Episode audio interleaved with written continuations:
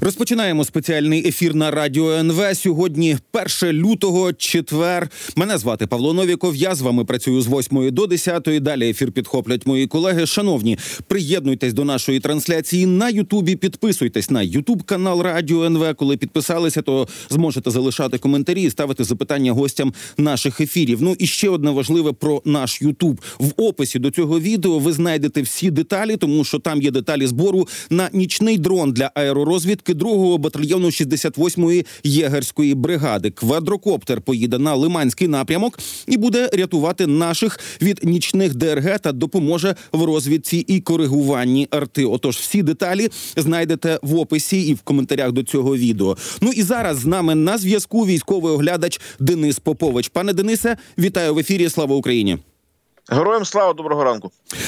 Дивіться, почнемо з дронових атак. Росіяни розказували, що все збили, але вони так щоразу розказують. Але напередодні так густенько було в е, тимчасово окупованому Криму. Бачили вже навіть сповільнені кадри відео, коли точно щось влучає по аеродрому Бельбек. А були ще вибухи в районі Саків, в Досії, Роздольному, Гвардійському, тобто в різних різних місцях. Ну і додатково, власне, це ж це е, частина однієї картини. Уже вперше повідомляють про якісь дрони, які долетіли аж до Нижегородської області. При цьому е, там дрони ближче до української території теж сьогодні вночі і напередодні ввечері долітали. Це вже нормальний масштаб, чи це ще ми не починали? Ну по Криму там ракетна атака була насправді. Е, там е, не, тільки дронова, там і ракетна атака відбулася по Криму, і були підтверджені на офіційному рівні влучання по Бельбеку. Це з нашого боку. А з російського боку, е, ну вони там значить, традиційно кажуть, що все збили і все добре. Але за неофіційними даними там не все добре, не все збили. Там мінус три літаки. Кажуть про те, що значить су 27 два літаки вони втратили, один су 30 Ну і ще є і ще є е, там втрати в особовому складі в тих місцях, куди були влучання. Тому е, нормальна історія по Криму була вчора. Сьогодні е, кажуть, що ще й Вороніж там постраждав значить, від дронових атак. Тобто масштабування відбувається, і це те, що ми з вами неодноразово казали, що значення цих дронових атак для фронту воно полягає лише в масштабуванні. Власне, і там ж ми Прошу, прошу. І там ж ми розум... і там ж ми розуміємо, що е, є ж економіка, так? Економіка війни. Ну окей, запускаємо ми там 30 дронів, 29 вони збивають. Один влучає і влучає там в об'єкт, ну там на кшталт того, що було у в топсе. Що там, значить, важливе, важливе, значить, е, обладнання було знищено. Ну і все, і економіка спрацювала. Все одно воно буде набагато дорожче, набагато ефективніше один дрон спрацює. Е, якщо навіть один один дрон влучить, все одно економіка війни на нашу на нашу користь буде. Е, там ще одна цікава деталь. Це вже з учорашнього, коли прилетіло щось на територію заводу Нєвський Мазут в Санкт-Петербурзі. Так, от е, Костянтин Машовець з групи інформаційний спротив пише так іронічно, що це якісь напевно неправильні дрони, тому що після ураження та ще із С 400 Тріумф український ударний БПЛА ще 30 хвилин, тобто півгодини, падав якось так на територію заводу Нєвський Мазут. І Тут як пише він одне з двох. Або він таки не був вражений, і тут питання до якості цих с 400 Ну або якомусь українському безпілотнику абсолютно начхати на підрив бойової частини такої серйозної ракети ну, безпосередній близькості від цього. А на кого спрацьовують оці історії, що вони все збили, але воно все одно влучає? Ну, це внутрішня історія про те, що ППО надійна, і ППО все влучає, е, е, все збиває, і наші комплекси найкраще, в тому числі С-400. Для мене взагалі було трошки дико вчора почути, в принципі, що е, навіть в теорії за 400 били по дрону. Ну, це настільки неспівставні цілі для цього комплексу, де одна ракета коштує не, не, не, не сильно дешевше за ракету Петріота. Ну от це як те, що з громати по, по горобцях. Я не знаю, це навіть порівняння мені в голову приходить. І тим паче з таким результатом, що розповідали, що його збили, а насправді його не збили. Тому це, в принципі, це для е, користувача всередині Російської Федерації такі, значить, е, казочки вони значить, вкидають. Ну е, з іншого боку, треба розуміти, що їхні ППО там не настільки нульова, вони збивають повітряні цілі. Вони їх збивають, і це треба враховувати. Але знову ж таки, економіка війни. Коли там з 30 дронів один влучає і влучає там куди треба, то ця економіка все одно спрацьовує на нашу користь. Зважаючи на кількість на е, вартість обладнання, яке було знищені, на вартість дрону. Ну і власне було інтерв'ю CNN Кирила Буданова, це керівник головного управління розвідки Міноборони України. Він сказав, що атаки безпілотників на російську інфраструктуру ще будуть зростати, точніше можуть зростати. При цьому він не підтвердив і не не спростував причесність України до цих атак. Але е, пише каже він наступне: вважаю, що цей план включає всі основні об'єкти критичної інфраструктури і об'єкти військової інфраструктури Російської Федерації. От, власне, коли про таке вже заявляє керівник головного управління розвідки, коли уже весь світ бачить ефективність, ну тобто результативність, та навіть якщо збивають 90%, 10 долетить, хай навіть 5 долетить, але долетить куди треба. Наскільки наскільки це може повпливати і на оці політичні обмеження з боку наших західних партнерів, типу не бити по території Росії їхньою зброєю? Чи навпаки вони будуть цього дотримуватися і, можливо, десь там тихенько е, допомагати якимись компонентами чи розвідданими, навіть е, саме в тих історіях, де працює де працюють українські безпілотники чи інша українська зброя? Ну, ми з вами теж не кажемо, що це українські безпілотники. Ми кажемо, що щось масштабується і щось летить по території Російської Федерації. От ми ж е, жодним чином це не пов'язуємо з Україною. Просто якісь безпілотники летять і щось е, влучають, дещо збивають, але дещо влучає. Е, тут же ж яка в чому в чому полягає проблема? Ну зараз так є е, дискусії в наших зап, зап, західних колах про те, що там треба дозволити Україні бити по території Російської Федерації західними е, західними ракетами. Але ж е, прилітають то не ракети, а прилітають дрони. Ну, от, А ці дрони можуть виготовлятися, підкреслюю, можуть виготовлятися на території України. Ну, тобто, значить, це то це може бути українська зброя. Хто нам заборонить нашою зброєю бити по території Російської Федерації? Це з одного боку, а з другого боку, це політичне питання насправді. Тобто, якщо на політичному рівні. Е, негласно буде вирішено бити по території Російської Федерації, цей дозвіл не нададуть, то його не дадуть. Ну зараз вже пішли розмови, і це добре. Якщо вони вже пішли, то принаймні розпочалася дискусія. Якщо є дискусія, то до чогось вона призведе.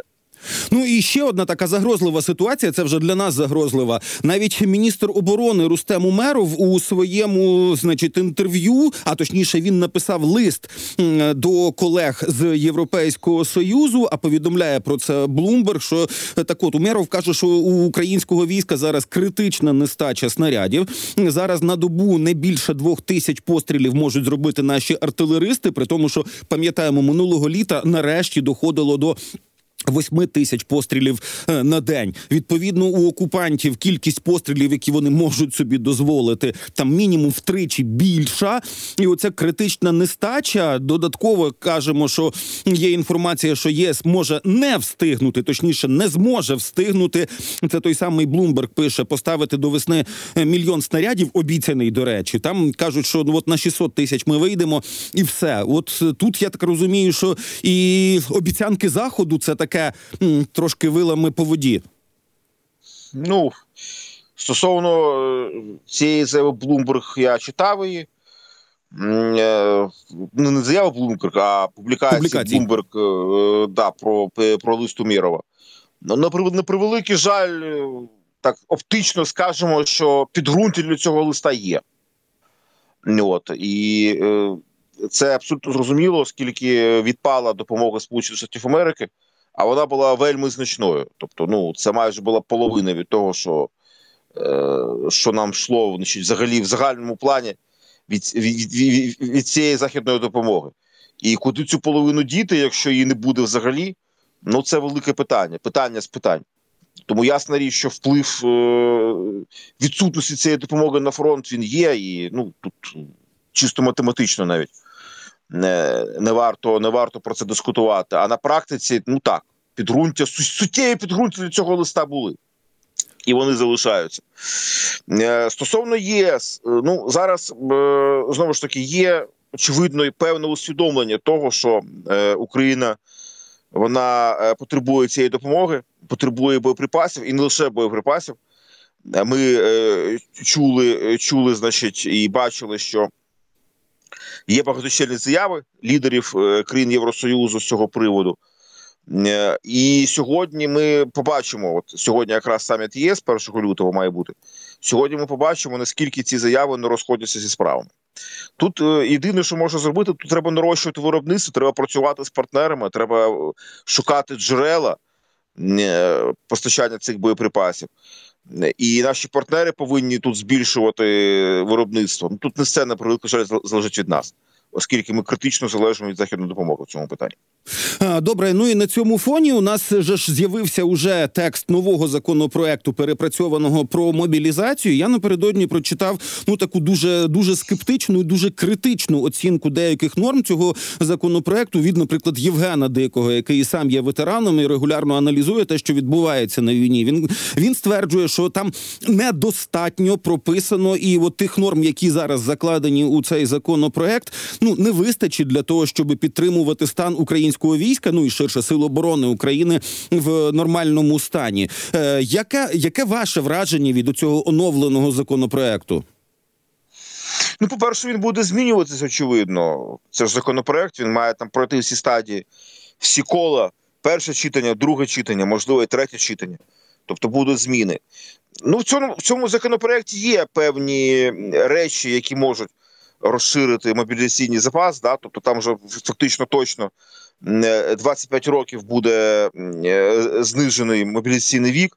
Тобто взято курс на омолодження армії на армії, да? тобто багато ми чули про те, що армія наша, наша там 45 плюс е, чоловіки, і треба її омолоджувати.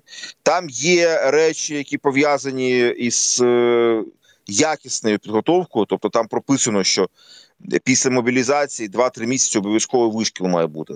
Якби якщо воно буде, е, е, якщо воно буде виконуватись, то безумовно це вплине на якісну підготовку наших військовослужбовців.